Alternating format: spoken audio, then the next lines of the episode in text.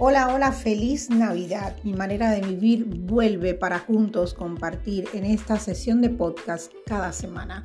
Hoy dedicado a los inmigrantes, sí, porque estas fechas festivas son precisamente unas fechas llenas de nostalgia, de añoranza y también de tristeza, ¿por qué no? Pero ¿cómo, manejar estas emociones? Emociones encontradas que chocan, cual si fueran por una avenida de una sola vía. ¿Te imaginas? Sientes alegrías, celebración, festejos por una parte, pero a su vez tropiezan con otras emociones como la añoranza, la tristeza, nostalgia. Así se sienten muchos en estas fechas de festividades, ¿verdad que sí? Navidad y Año Nuevo es un torbellino de emociones que no siempre son positivas. Por eso se cierra otro año lógico, donde aún la pandemia toca de cerca.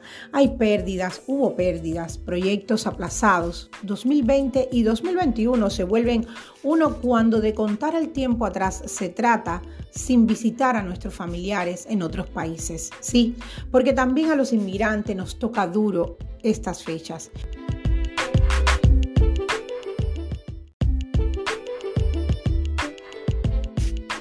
¿Cómo gestionar estos sentimientos, esta mezcla de emociones? De una parte, quienes se alejan, de la otra, los que quedan abrazados a las nostalgias. Madres alejadas de sus hijos, hijos alejados de sus padres, hermanos separados, amigos, familias fragmentadas.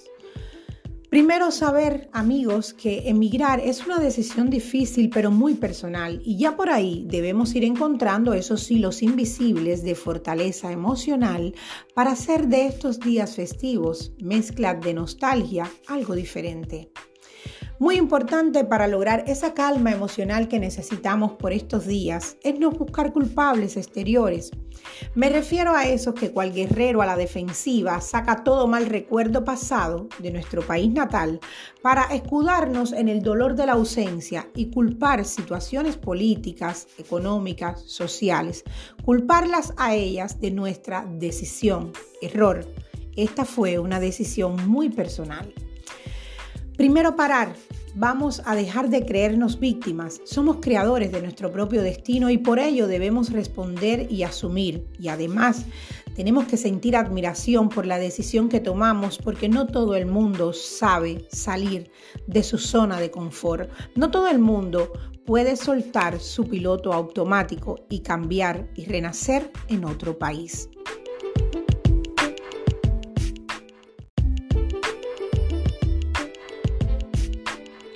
Por eso ya estamos cerca de Navidad. Piensa, no es lo que tenemos o nos pasa, sino saber qué hacemos con lo que tenemos y con lo que nos pasa.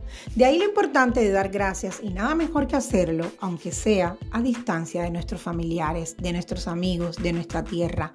Nada de lo que haya sucedido puede cambiar ya, pertenece al pasado tienes que aceptar. Aceptar es el primer paso para prevenir una depresión por estos días. Evita el aislamiento, no te quedes en soledad. Intenta generar expectativas reales, comparte con amigos, con esos familiares, quizás pocos, quizás ninguno, pero con esos amigos que se vuelven familia y que están aquí junto a ti. Días de festividades que para muchos se convierten en días de nostalgia, como dije al inicio. Las causas son diversas. No hay unas peores que otras porque, como siempre digo, cada quien tiene su propia guerra y sabe de sus batallas. El punto en común es saber que sin olvidar podemos darle un giro al tablero y hacerlo diferente este año. Porque seguro estoy que tu hijo, tu madre, tu abuela, tu hermano, no quiere verte triste porque tampoco quiere que los veas a ellos en igual condición.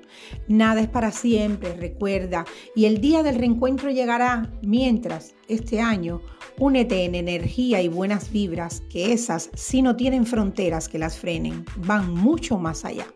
Al final, aislándote, quedándote en soledad, generando un estado de depresión, un estado emocional que lo único que va a hacer es hundirte más. Reviviendo ese pasado no hará que nada cambie, todo va a seguir como está, tú aquí, ellos allá.